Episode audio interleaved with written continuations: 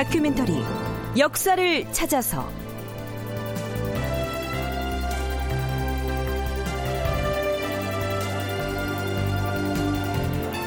제 673편 충청도는 왜 청홍도가 되었나?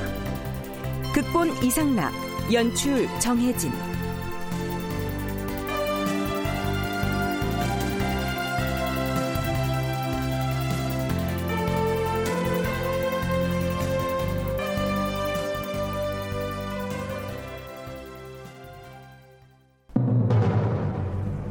역적 이홍윤을 비롯하여 대광, 최대관, 이휘, 이무정 등을 능지 처사하라.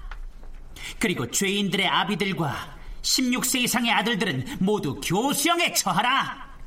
또한 죄인들의 15세 이하의 아들 및 그자들의 어머니, 딸, 아내, 첩, 할아버지, 손자, 형제, 자매 그리고 아들들의 아내들과 첩들까지 모두 공신들의 집에 노비로 제공하고 죄인들의 모든 재산을 정몰하라!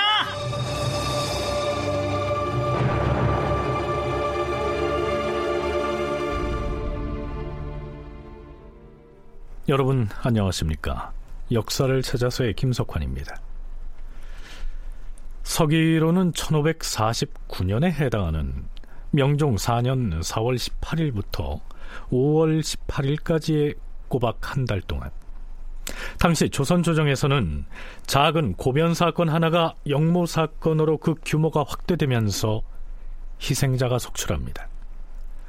명종 때 훈척 정치 연구의 저자 한춘수는 해당 저서에서 이 사건의 성격을 이렇게 규정하고 있습니다.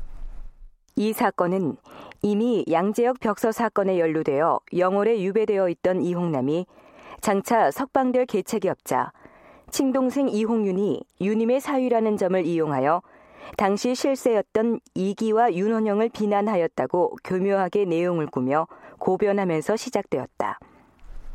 네, 그러니까 귀양살이하고 있던 유님의 사위 이홍남이 동생 이홍윤을 반역을 획책한 죄인이라고 국왕에게 고변함으로써 그 자신은 유배 상태를 면해 보려고 시도했다는 겁니다. 당시 집권 세력의 중심이었던 윤원형과 이기가 저절로 굴러 들어온 이 사건을 그냥 흘려보낼 리가 없죠. 관련자들에 대한 모진 형신 추국, 즉 고문이 이어졌고 프로그램 들머리에서 소개한 것처럼 이홍윤 등 다섯 명이 주동자로 몰려서 희생됩니다. 아니, 그들뿐만 아니라 그 다섯 명의 아버지와 아들까지 모두 처형당했는데요. 목숨을 잃은 사람이 몇 명이나 되는지 감을 잡기가 어렵습니다. 참고로 이홍윤과 함께 능지처사를 당한 배광의, 최대관, 이휘 등은 점을 치는 점쟁입니다. 임금인 명종이 을사사화로 사람을 많이 죽였으니까 오래가지 못할 것이다. 윤원형과 이기 등은 흉한 화를 당할 것이다. 이런 점괘를 거론하면서 이른바 모의체까지 만들어서 반역을 모의했다는 것이죠. 자, 그런데요. 앞에서 소개한 이홍윤 등 다섯 명의 처형은 시작에 불과했습니다. 자, 그렇다면 우선 국왕을 위시한 집권 세력에서는 이 사건을 어떻게 보고 있었는지 앞에서 언급한 다섯 명을 처형하고 나서 내린 명종의 교지를 들어보시죠. 반역의 우두머리는 모든 사람들이 미워하는 바이니 참으로 천지 사이에 용납할 수 없는 죄를 지었도다. 이는 온 나라 사람이 다 같이 처단해야 하는 것으로서 마침내 형벌을 받아 죽임을 당하였다. 이제 드디어 요망한 재앙의 근원을 제거한 것이다. 과인은 어린데다 자질이 모자란 터에 더구나 국가가 어려움에 처한 때에 왕위를 이었기 때문에 애써 노력을 하였으나 세상이 안정되지 않았도다. 그런데 법망을 빠져나간 간당들이 하늘에 닿고도 남을 극악한 죄를 저지를 줄 어찌 생각이나 했겠는가? 적신 이홍유는 성품이 간교하고 버릇도 흉악하였다. 모진 목숨을 여태 보존하도록 살려준 고마움을 생각하지 아니하고 속으로 나쁜 마음을 품고서 못된 계획을 세워 은밀히 나쁜 무리들과 결탁함으로써 감히 임금의 지위를 범하는 음모를 성사시키려고 하였다.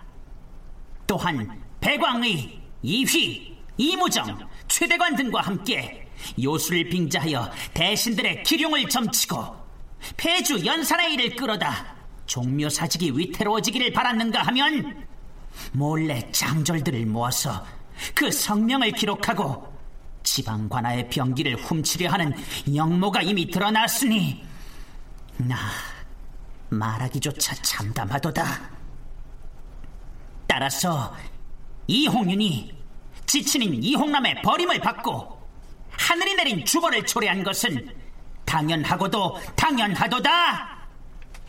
네, 이처럼 처형당한 이홍윤을 반역의 수괴로 규정한 집권 세력은 그들과 조금이라도 관련이 있거나 혹은 그 실체가 불분명한 이른바 모의책에 이름이 올라 있다는 사람들을 줄줄이 끌어다가 모진 고문을 가합니다.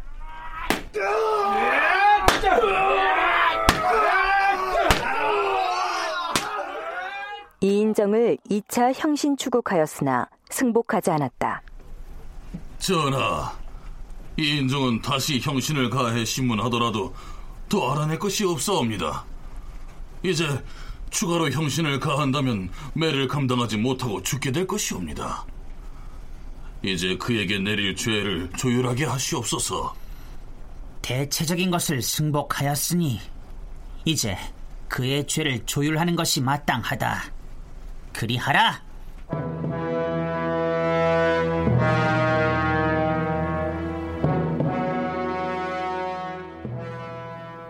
강유선, 손수검, 이수성 등을 2차 형신하였으나 역시 승복하지 않았다. 또한 최순학을 2차 형신 추국하였으나 승복하지 않았다. 그자들이 모의책의 행방을 토설하지 아니하였는가? 이홍윤 등이 이자들에게 이렇게 말했다 하옵니다. 우리들은 벌써 거사를 계획하고 모의책을 작성하였다. 물론 모의책엔 너희들의 이름도 모두 쓰여 있다. 그러나 말만 그렇게 했을 뿐 실제로 가담자들의 이름이 적힌 모의책은 보여주지 않았기 때문에 거기 올라 있는 사람들의 정확한 명단이나 반역을 모의한 내용들은 모른다 하였사옵니다.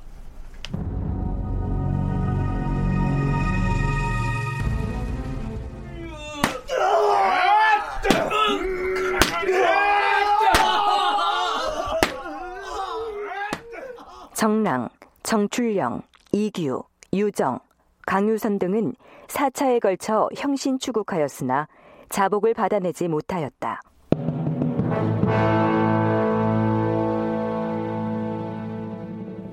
(5월 4일) 생원 강유선, 진사 이희, 무송수 이연성, 학생 손수검 등은 모두 가혹한 형신으로 인하여 옥중에서 죽었고 유정은 추국을 받다가 대궐들에서 죽었다.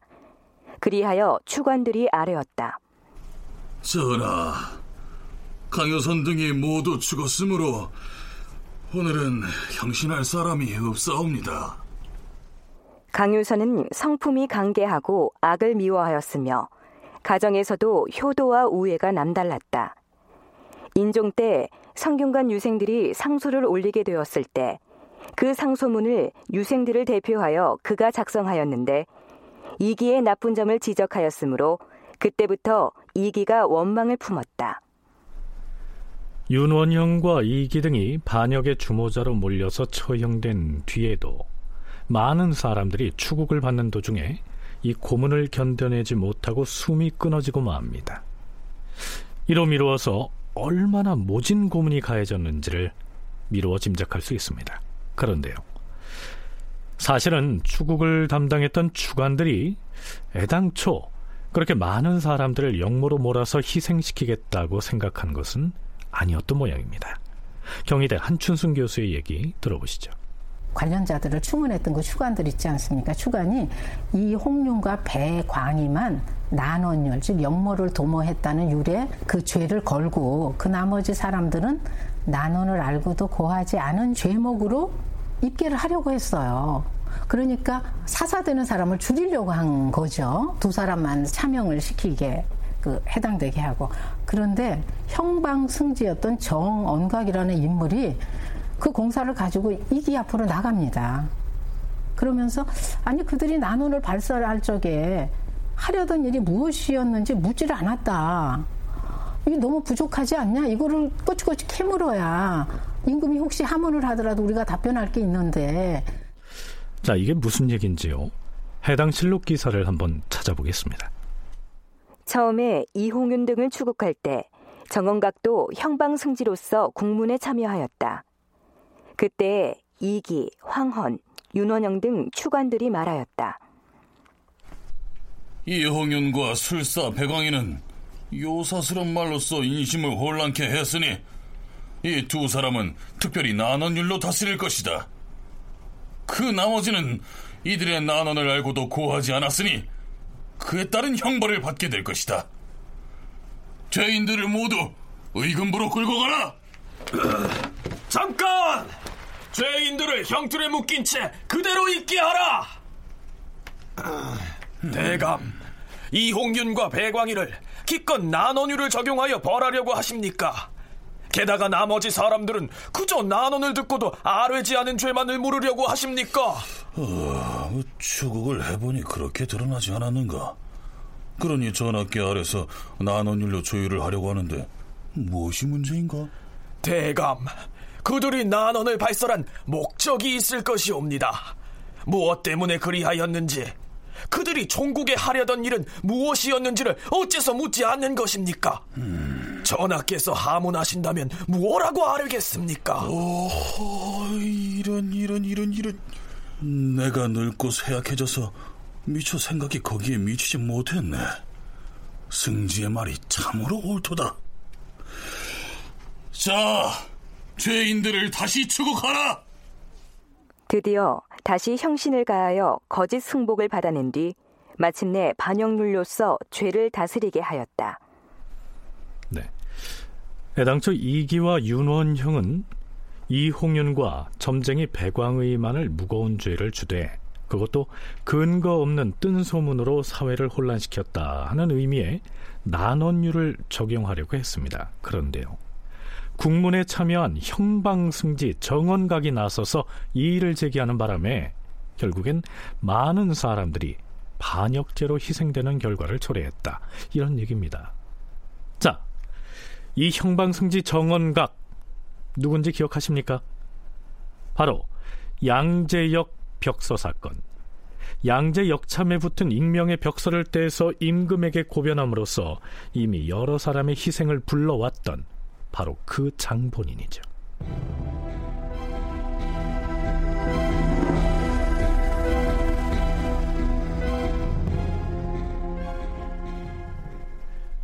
이홍남의 편지 한 통으로 비롯된 이 옥사의 특징 중에 하나는 유례가 없이 아직 벼슬길에 나서지 않은 생원 혹은 젊은 학생들 다수가 희생됐다는 점이죠. 생원 최대립, 유학 최대수, 생원 최대림, 유학 차한지, 유학 연백제, 유학 안시우, 유학 안매, 유학 배몽석, 유학 안희봉 등은 수차의 형신 끝에 겨우 승복하였다. 이들 모두를 유례 의거하여 능지 처사하라. 네, 유생 신분의 경우에는 웬만한 일에 연루됐다고 해도 문제 삼지 않고 방면하는 게 관례였습니다. 그런데요, 다수의 학생들이 이처럼 극형에 처해진 것은 사건 자체가 반역 사건으로 꾸며진 데다가 이홍윤이 이들을 무장시켜서 행동대원으로 동원하려고 했다는 혐의가 들씌워졌기 때문이죠. 자, 그런데요. 이홍윤 등의 진술 조서에는 그들이 거사를 일으켜서 명종을 몰아내고 대신 왕으로 앉히려고 했던 인물이 따로 있었다라고 돼 있습니다. 실록에서는 그 사람을 모산수 이정랑이라고 적고 있습니다. 우선 그의 이름자 앞에 붙은 모산수가 무슨 뜻인지부터 알아보지요. 서강대 계승범 교수의 설명 먼저 들어보시겠습니다. 이 무슨 모산 수까지 내려갔는데 왕실에 이제 그 등급이 있는데 왕이 있고요. 적자가 대군 아닙니까? 이거 후궁이 나면 군이죠. 근데 그 위계가 있는데 대군의 아들은 군이 됩니다. 그런 봉호를 받는 거죠. 군이 아들을 낳았다. 그러면 그 군은 무슨 무슨 정이 되는 거예요. 바를 정자. 그 다음에 정이 또 아들을 낳았다. 그러면은 무슨 무슨 수, 지킬 숫자가 됩니다. 수가 또 아들을 낳았다. 그러면 걔는 그냥 전주이시에요. 그러니까 그건 무슨 얘기냐. 중앙, 그, 왕실에서 관리하는 왕족의 범주에서 벗어난 일반 양반 사대부로 이제 신분이 바뀐 것이죠. 그러니까 대군, 군, 정, 수는 왕족은 정치에 개입하면 안 되는 그런 규정이 있기 때문에 과거 시험 봐도 의미가 없고요. 관직에 나갈 수가 없어요. 그런데 이제 수의 자식부터는 이제 자유인이니까 이제 마음대로 나갈 수가 있죠. 간단하게 설명을 해보죠. 임금이 중전과의 사이에서 낳은 아들이 대군입니다. 그리고 후비에게서 낳은 아들은 군이죠. 군이 아들을 낳고 그 아들이 또 아들을 낳고 이렇게 쭉 내려가다 보면 왕실의 등급이 점점 내려가겠지요. 그 왕실 등급의 맨 끝에 있는 것이 바로 지킬 숫자의 수가 되는 겁니다. 여기서 수는 왕실의 신분 등급이죠. 가령 안평대군, 진성대군 할 때 그 앞부분의 안평과 진성은 개인에게 주어진 호고 따라서 이정락의 왕실 등급은 수, 모산은 그의 호이기 때문에 모산수라고 일컬어진 것이다. 이렇게 이해하면 되겠습니다. 참고로 모산수 이정랑은 제2대 임금인 정종의 먼 후손인 것으로 알려져 있습니다. 자, 그리고 그의 딸이 토정 이지함과 결혼을 했습니다. 그러니 이지함의 장인이 되는 것이죠. 자, 그렇다면 이홍윤 등이 반역을 일으켜서 명종을 몰아내고 모산수 이정랑을 왕으로 옹립하려 했다는 것을 과연 어떻게 이해해야 할까요? 모산수를 이제 그 추대하기로 했다는 건데 당시 뭐 군도 많고 특히 정도 얼마나 많은데 굳이 왕으로 옹립한다고 하는 건 일단 그 납득이 잘 안 가는 거죠. 왜 그러냐면 이 어떤 실제로 영모 사건을 준비할 때 가장 중요한 것 중에 하나가 일단은 무력을 동원해서 권력을 잡는 거지만 두 번째 중요한 게 뭐냐면은 권력을 잡은 다음 바꿔 말하면 날이 밝은 다음에 민심을 얻어야 하는 거예요. 그럴 때 제일 중요한 게 누구를 후임 왕으로 추대하느냐거든요. 그렇죠. 그러면 가장 덕망 있는 사람을 추대해야 하는데 수까지 내려갔다. 당시 뭐 대군은 없으니까 군, 뭐 정, 수인데 수에서 지금 왕을 세운다? 그러면 제가 만약에 당시 한양 도성에 살던 백성이라 해도 어, 제가 누구야? 그럴 거 아니겠습니까? 그럼 민심이 글로 갈지는 않죠. 인종은 아예 자식을 남기지 않았고 당시에 중종의 적자인 대군은 존재하지 않았지만 중종과 후비 사이에서 난 군들도 있었고요. 그 아래 등급인 정도 많았는데 일반 백성들이 왕족인지 아닌지조차도 잘 모르는 수를 간판으로 내세운다면 누가 그 거사를 믿고 따르겠느냐 이런 분석이죠.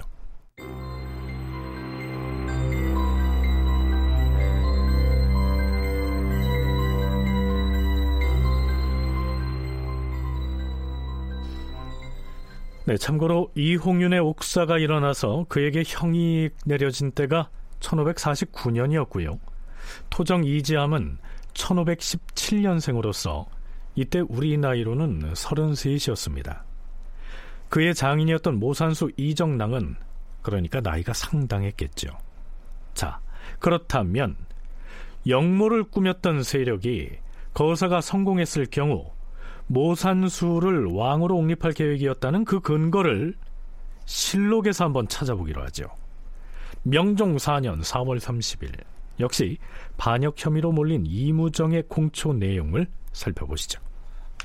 먼저 이홍윤과 어울려 다니던 그 점치는 자들을 만나게 된 경위부터 고하라. 예, 그 이름이 백광유인지 김희순인지는 기억이 잘 나지 않으나 이홍윤 등과 함께 만난 적이 있사옵니다. 그래. 그 자들과 만나 무슨 얘기를 나누었느냐? 옆에서 지켜보니 이홍윤이 먼저 배광이에게 그대가 조정 재상들의 팔자를 점쳤다고 하는데 그렇다면 과연 우리들은 어느 때에 벼슬을 할 수 있겠는가? 지금의 이 구군이 몇 해나 갈 것 같은가? 이렇게 묻자 배광의가 이렇게 대답했사옵니다. 그대들은 20년 후에 형통할 때가 있을 것이다. 그리고 거기서 또 무슨 말들을 했느냐? 이홍윤, 배광의, 이휘, 최대관 등이 서로 영모하여 모의한 일백여 조항을 책으로 만들고 그 표지에다 이홍윤이 직접 입의 방이라고 제목을 붙여 싸우며 그 네 사람과 신이 모두 서명을 한 뒤에 이홍윤의 집에 간직했사옵니다.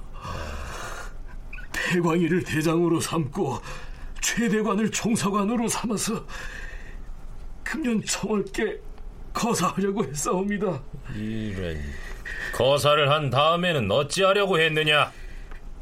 먼저 재상이기와 허자를 죽인 다음 최대관을 추대하여 임금으로 삼기로 했사옵니다. 자, 그런데요.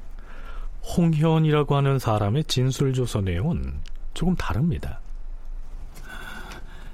모의를 진행할 때 이홍유는 거사가 성공하면 자신이 왕이 되려고 하였으나 중의를 모아보니 사람들의 의견이 달랐사옵니다.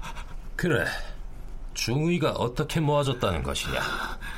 사람들이 모산수를 세워야 한다고 했사옵니다. 그리고 강유선, 이홍윤, 최대관을 의정부 정승으로 임명하고 저 홍연을 병조 판서로 임기를 참판으로 삼되 거사 때에는 저와 유홍원이 종사관을 맡기로 서로 동의하였사옵니다. 제가 이런 내용을 이홍윤에게 말하자 이홍윤이 난색을 표하기에 너는 장가도 가지 않았고 부모도 모두 죽지 않았느냐?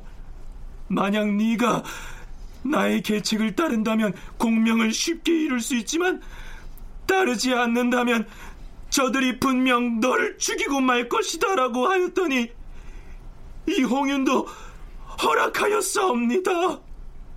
네. 앞에서 이무정은 거사가 성공했을 경우에 최대관을 왕으로 옹립하기로 했다고 했습니다. 그런데요.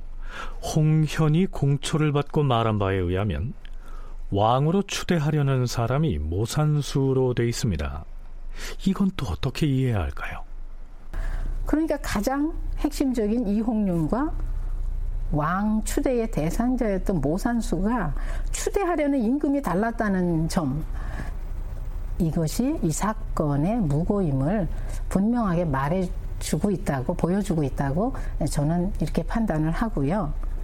이 사건이 을사사와의 연장선상에서 발생하긴 했지만 윤원영이나 이기가 개입된 것은 아니었다고 볼 수 있겠습니다. 단지 관련자들을 추국하는 과정에서 그들의 참화를 조금은 그 범위를 줄일 수가 있었는데 이기가 그 정원각의 말을 듣고 관련자들을 더욱 심하게 고문을 하면서 그 사람들이 거짓 자백을 하면서 그들의 죄상이 거짓으로 점점 역모와 관련돼서 구체화되니까 거사의 성공 후에 누구를 왕으로 세울 것인가 하는 게 가장 핵심인데 두 사람이 전혀 다른 진술을 하고 있으니 이홍윤의 옥사가 실체가 없는 무고에 의한 가짜 역모 사건임에 틀림없다. 한춘순 교수는 그렇게 단정합니다.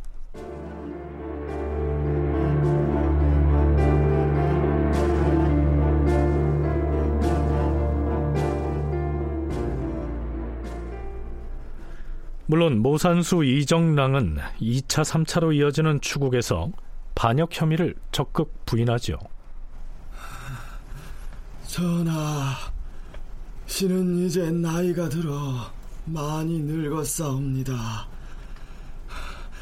이 늙은이가 이홍윤 같은 젊은 사람과 무슨 교분이 있어서 영모를 함께 하였겠사옵니까?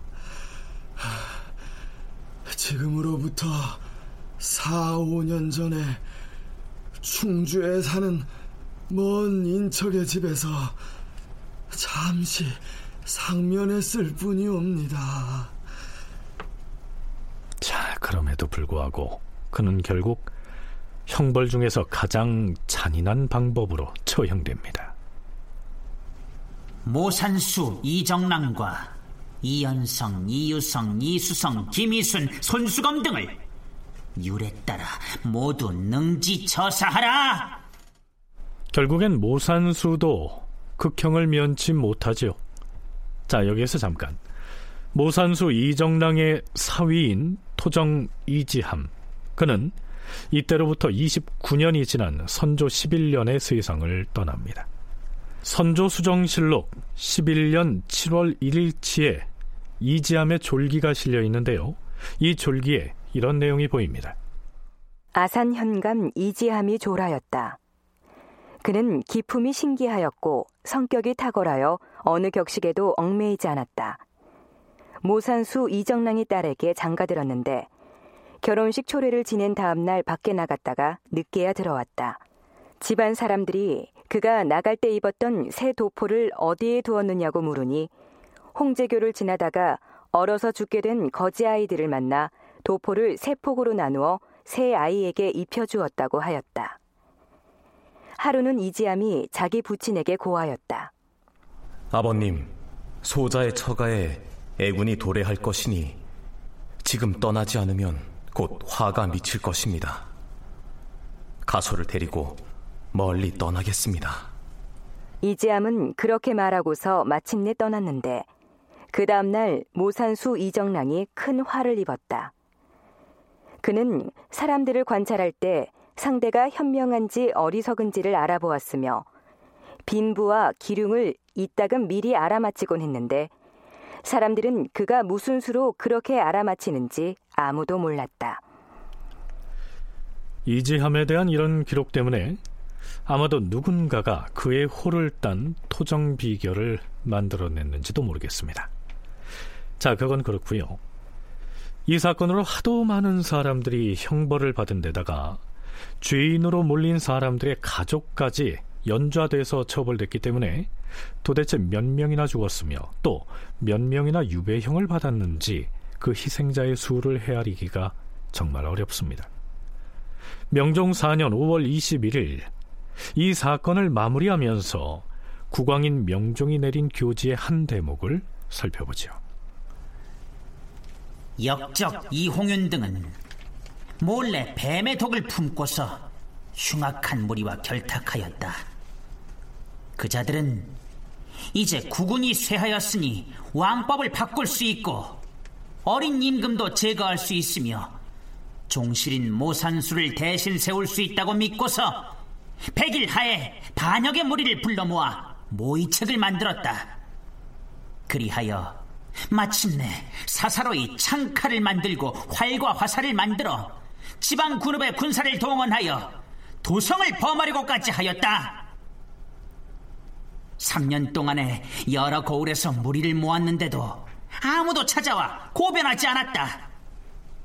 그 무리에 참여한 자 중에는 무사가 있기도 하지만 대개가 유생들이었다. 대저 어찌하여 반역의 무리가 선비의 가문에서 나올 수 있다는 말인가? 과인은 그 역적의 무리 중에서 죄가 가벼운 자는 분변하여 용서하고 아울러 그 일에 연관된 자들 중 다수를 죽이지 않고 그냥 귀양 보냈다. 그랬는데도 죽임을 당한 자가 37명에 이르렀다. 더러는 추국장에서 죽고 더러는 연좌로 죄를 입어서 어미와 아내가 종이 되고 집안이 멸망되었으니 네, 처형된 사람만 37명이다. 자, 한순간에 권세를 잃고 유배형에 처해졌던 한 인물이 형제 간의 반목을 기회 삼아서 거짓으로 반역을 고변하는 서찰을 보냈던 그 일이 이토록 엄청난 참화를 불러온 겁니다. 대체 이 결과를 어떻게 이해해야 할까요? 뭐 김효사와 조광조가 제거됐던 실제로 그것 때문에 처형당한 사람 10명이 안 됩니다. 대부분 귀양 가고 말았지. 근데 여기서 지금 37, 이거, 여기서 을사사와 합친 것도 아니고, 요, 하나의 그 영모 사건으로 37명이라는 건 굉장히 많죠. 광해군 때보다 훨씬 많고요. 굉장히 많아요. 그러니까 이것은 뭐라고 말할 수가 없는데, 이게 무슨 뭐 왕권과 신권의 대립도 아니고, 이거는 그냥 그 어떻게 보면 국정이 지금 마비된 상태, 그러니까 국정의 그 어떤 그 조직이 와해된 상태에서 문정왕후가 들어가는데 그럼 문정왕후가 말 그대로 왕의 생모로서 대비로서 국왕의 역할을 해줘야 하는데 전혀 그렇게 하지 못했던 것이죠. 그러니까 공안정국이라는 게 출발할 수는 있으나 브레이크가 걸리질 않아요. 어떤 정책으로 승부를 보기 전에는 계속 그렇게 갈 수밖에 없는 거죠. 네, 이 사건은 희생자의 규모로만 본다면 역사 속에서 대단히 비중 있게 다루어져야 함에도 우선은 그 명칭부터가 이홍남의 고변 사건, 뭐 혹은 이홍윤의 옥사 이렇게 애매하게 불리거나 그것도 아니면 이미 4년 전에 일어난 을사사와의 연속선상에서 아주 가볍게 다루어지고 있습니다.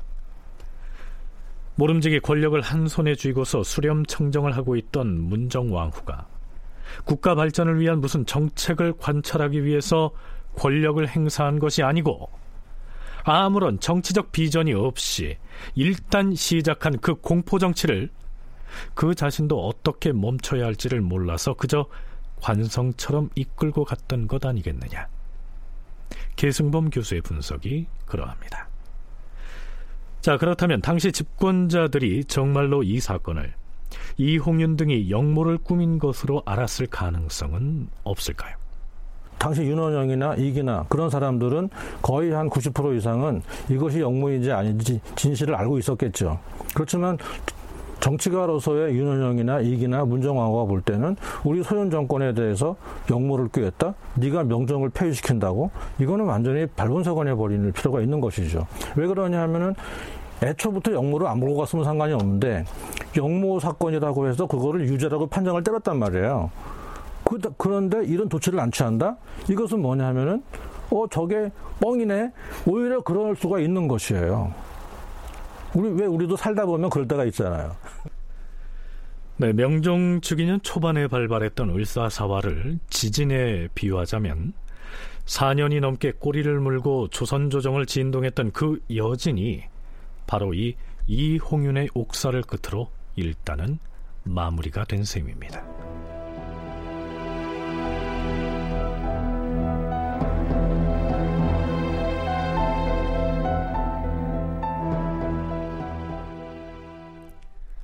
명종 4년 4월 18일치 실록에는 다음과 같은 사신의 논평이 첨부돼 있어서 눈길을 끕니다.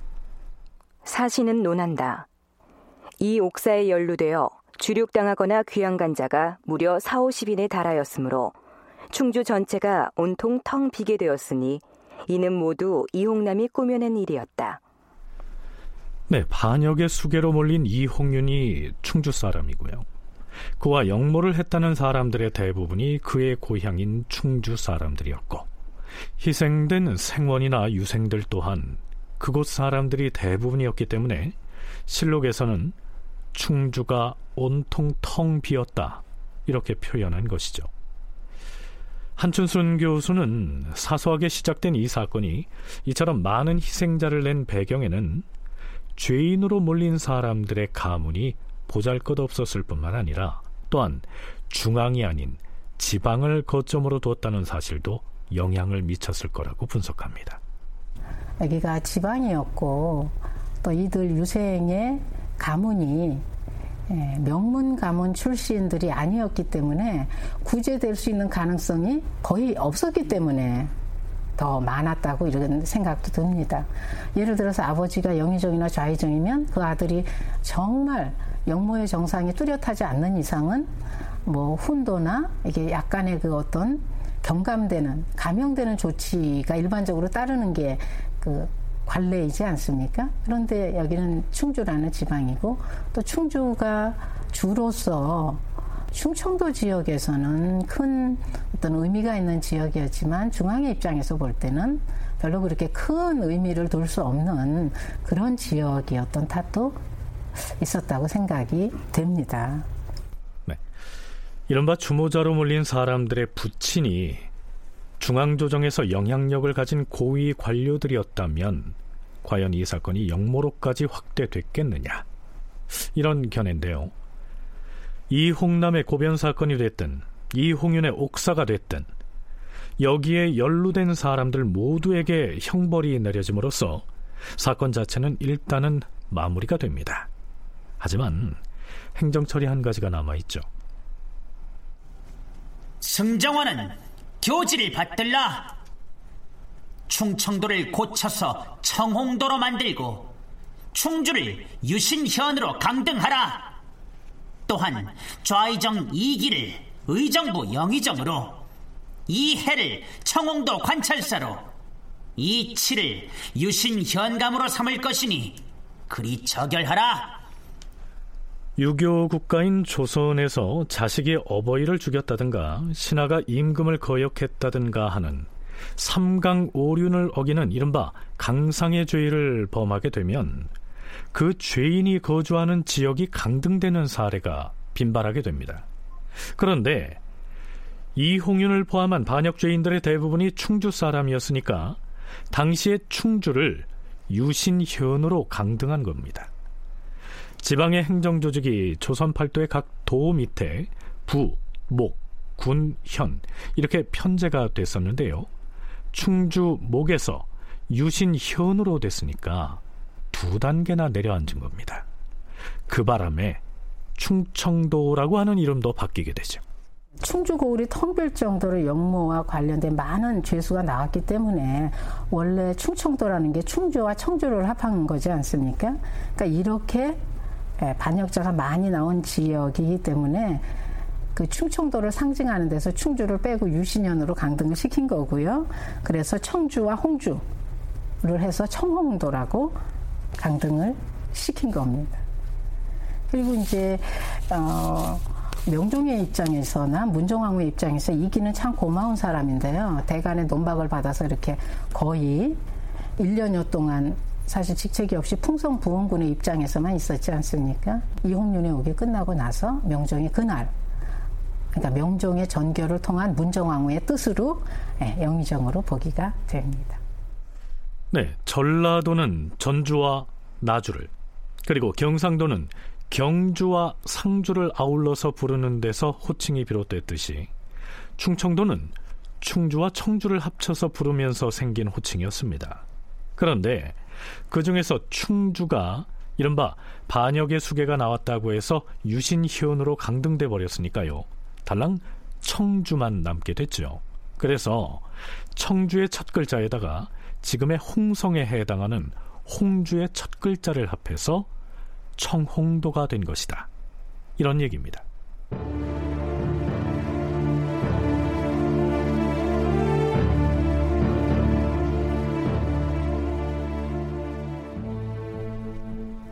네, 앞에서 충청도가 청홍도로 바뀌었다는 기사 바로 뒤에 이기를 영의정으로 임명한다는 교지가 소개됐습니다. 명종 즉위 이후에 이 이기만큼 순탄하게 출세의 가도를 달린 사람은 찾아보기가 어렵습니다. 그는 명종이 즉위하자마자 병조 판서가 됐고요. 얼마 뒤에는 의정부 좌의정이 됩니다. 이후에 상당 기간 좌의정과 병조 판서를 겸하고 있었죠. 그러다가 이홍윤의 옥사가 끝나자마자 다시 영의정으로 승진한 겁니다. 우리가 이미 살펴봤듯이 이기는 윤원형과 함께 철저히 문정왕후의 수종 역할을 해온 인물이죠. 뭐 문정왕후가 축이 있고 그 좌천령 우백호, 뭐 윤원영, 이기 이렇게 두 개가 있는데 이기가 사실은 공식 조직 공식 관료 조직을 통솔하는 핵심 인물이었고 그 사람이 드디어 이제 나이도 좀 이제 꽤 많이 먹었고 해서 영의정에 이제 올라온 것으로 봅니다. 그것도 왜냐하면 영모 사건을 다 깨끗하게 평정했으니까 또 공을 세웠잖아요. 그런 맥락으로 보는데 문제는 이기는 훈구 대신으로서 이게 참 그 정세의 변화를 잘 읽고 일찍부터 소윤하고 힘을 합친 것이 자신의 영달을 가져왔다고 볼 수가 있죠. 그러면서 그 문정왕후의 권력, 소윤의 권력을 공고히 하는 과정에서 정식 관료 조직을 실질적으로 담당하고 있는 핵심 인물로서 손에 피를 많이 묻히고 그런 역할들을 많이 했고 마지막 관직에 꽂힌 영의정까지 올라갔지만 그랬지만 실록 편찬에 참여한 사관들의 이기에 대한 평은 매우 인색하고 또 부정적입니다. 이때 이기가 의정부 영의정이 되었다. 옥사가 한 번씩 이루어질 적마다 이기의 직급이 거듭 올라갔으니 아 슬프도다. 이후로 이기가 어떤 행적을 보이는가 하는 것은 조정 권력의 변화와 일정 부분 연관이 있으므로 그 대목은 나중에 살펴보기로 하겠습니다.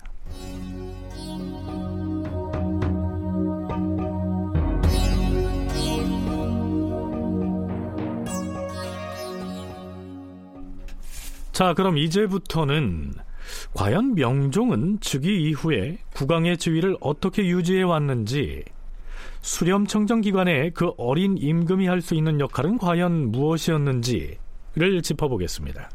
명종 3년 4월 19일 이때 명종은 15살이었고요. 참고로 이기는 좌의정이었습니다.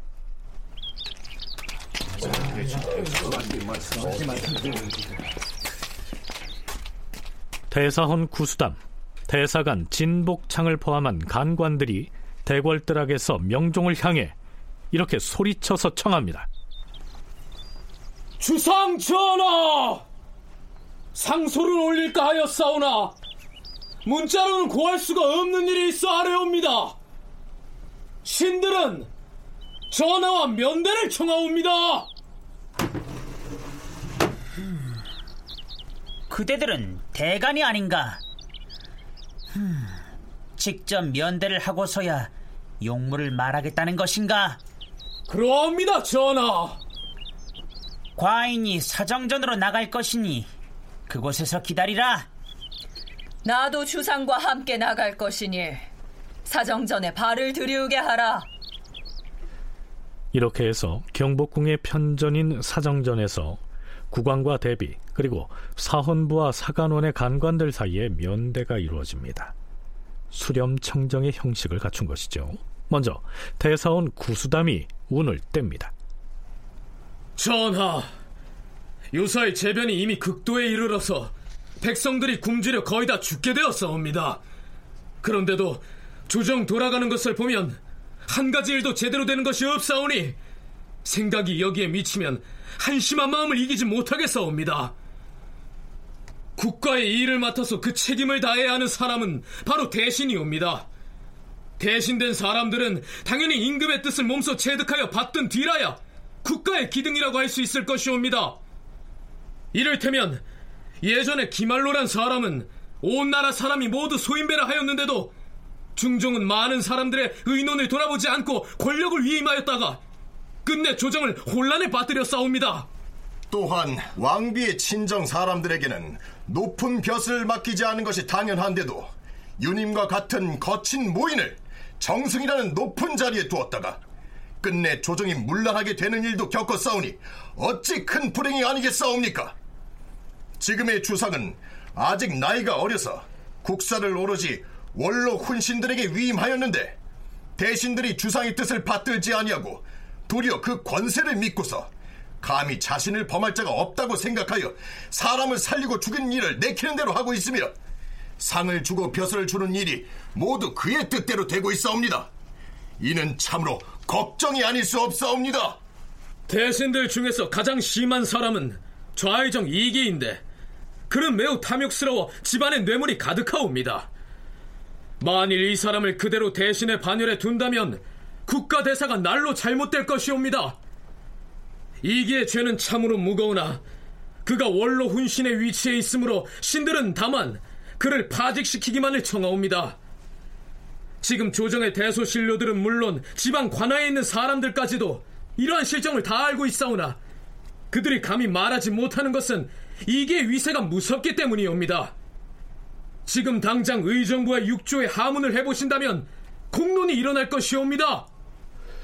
자, 모처럼 사헌부와 사관원 양사가 합사해서 제구실을 못하고 있는 국왕과 대신의 권력을 한 손에 쥐고서 전횡을 일삼는 이기를 통렬하게 비판하고 있죠.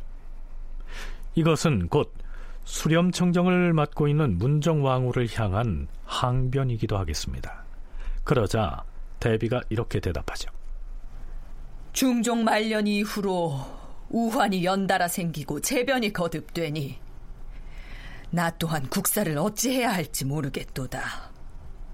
게다가 지금은 우의정 정순붕이 몸져누운 실정이 아닌가.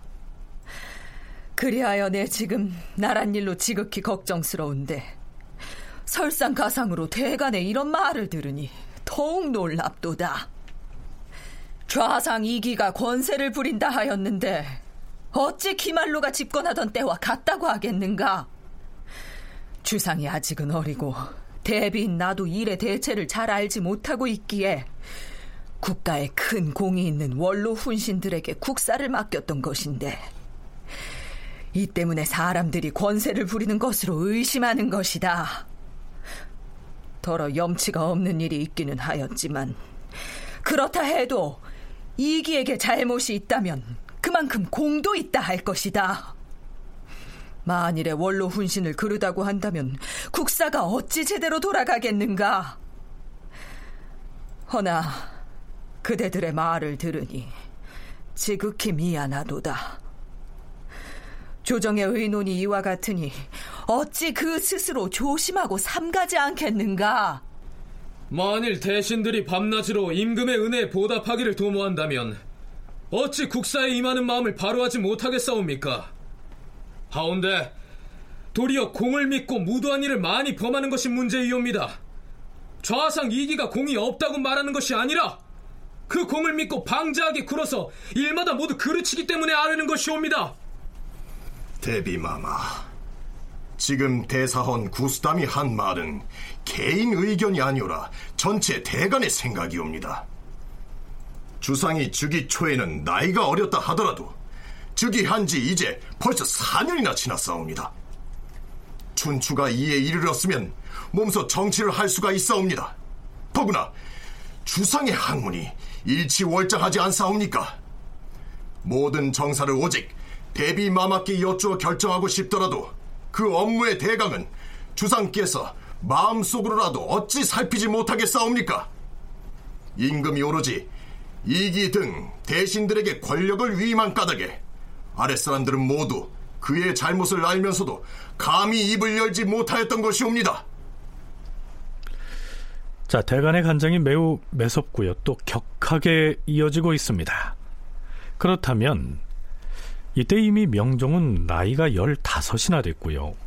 그 나이에 직접 정사를 챙기면서 국왕으로서의 위엄을 갖추었던 사례도 없지 않은데요. 과연 명종은 그럴 만한 자질을 갖추지 못했던 것일까요? 진주교대 윤정 교수의 얘기 들어보시죠.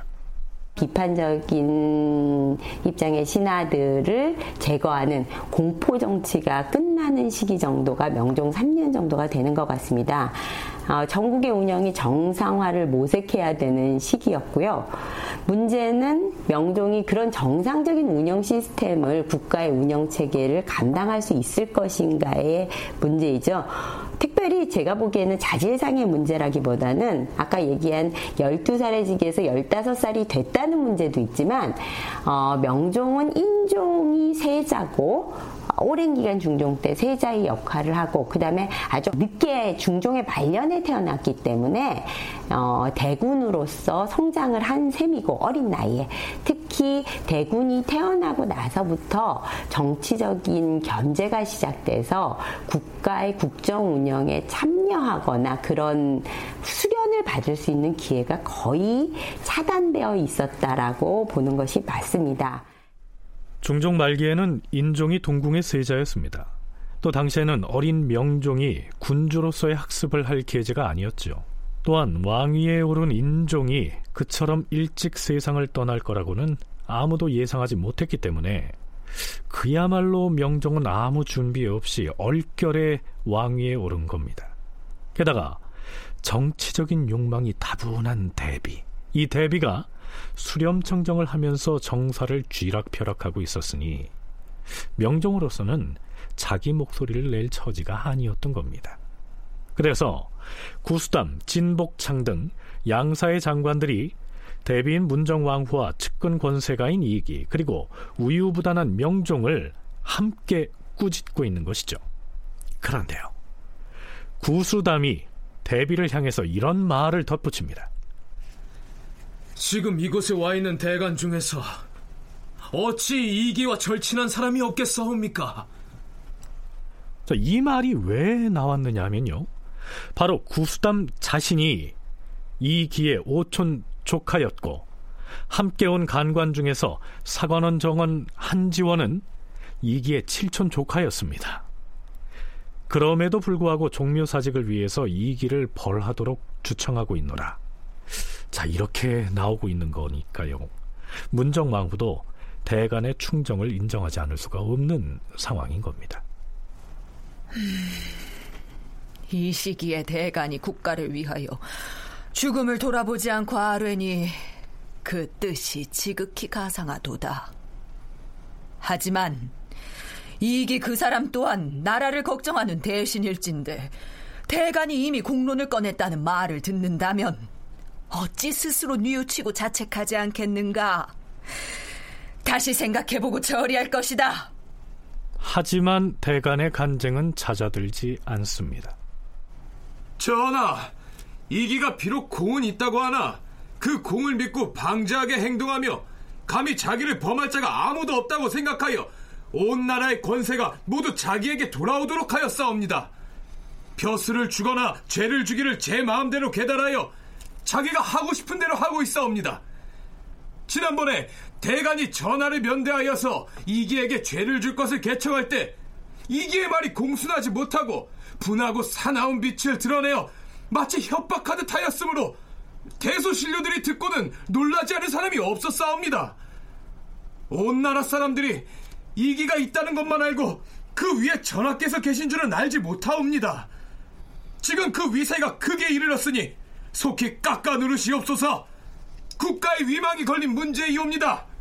전하, 요즘 의정부의 삼정승은 스스로가 국가에 공이 있는 사람이라는 것만 믿고서 교만 방자하여 단지 자기의 이익만을 힘쓰고 국가의 일은 생각하지 않사옵니다.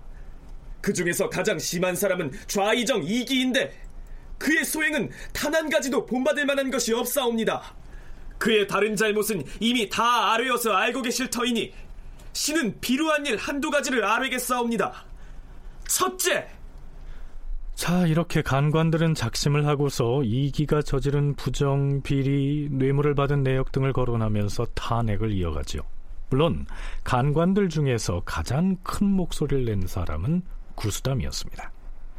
그 자리에는 대간만이 나와서 임금과 면대하고 있었지만 그들이 간한 말들은 곧 이기의 귀에도 들어갈 텐데요. 자, 이게 별 문제 없을까요?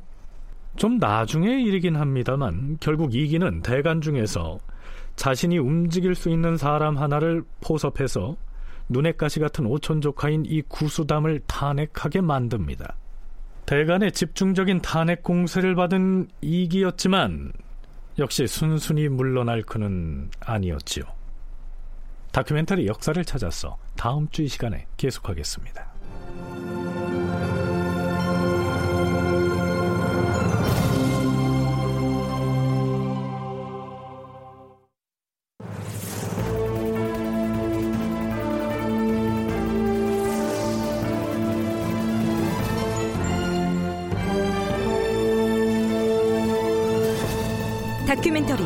역사를 찾아서. 제 673편. 충청도는 왜 청홍도가 되었나?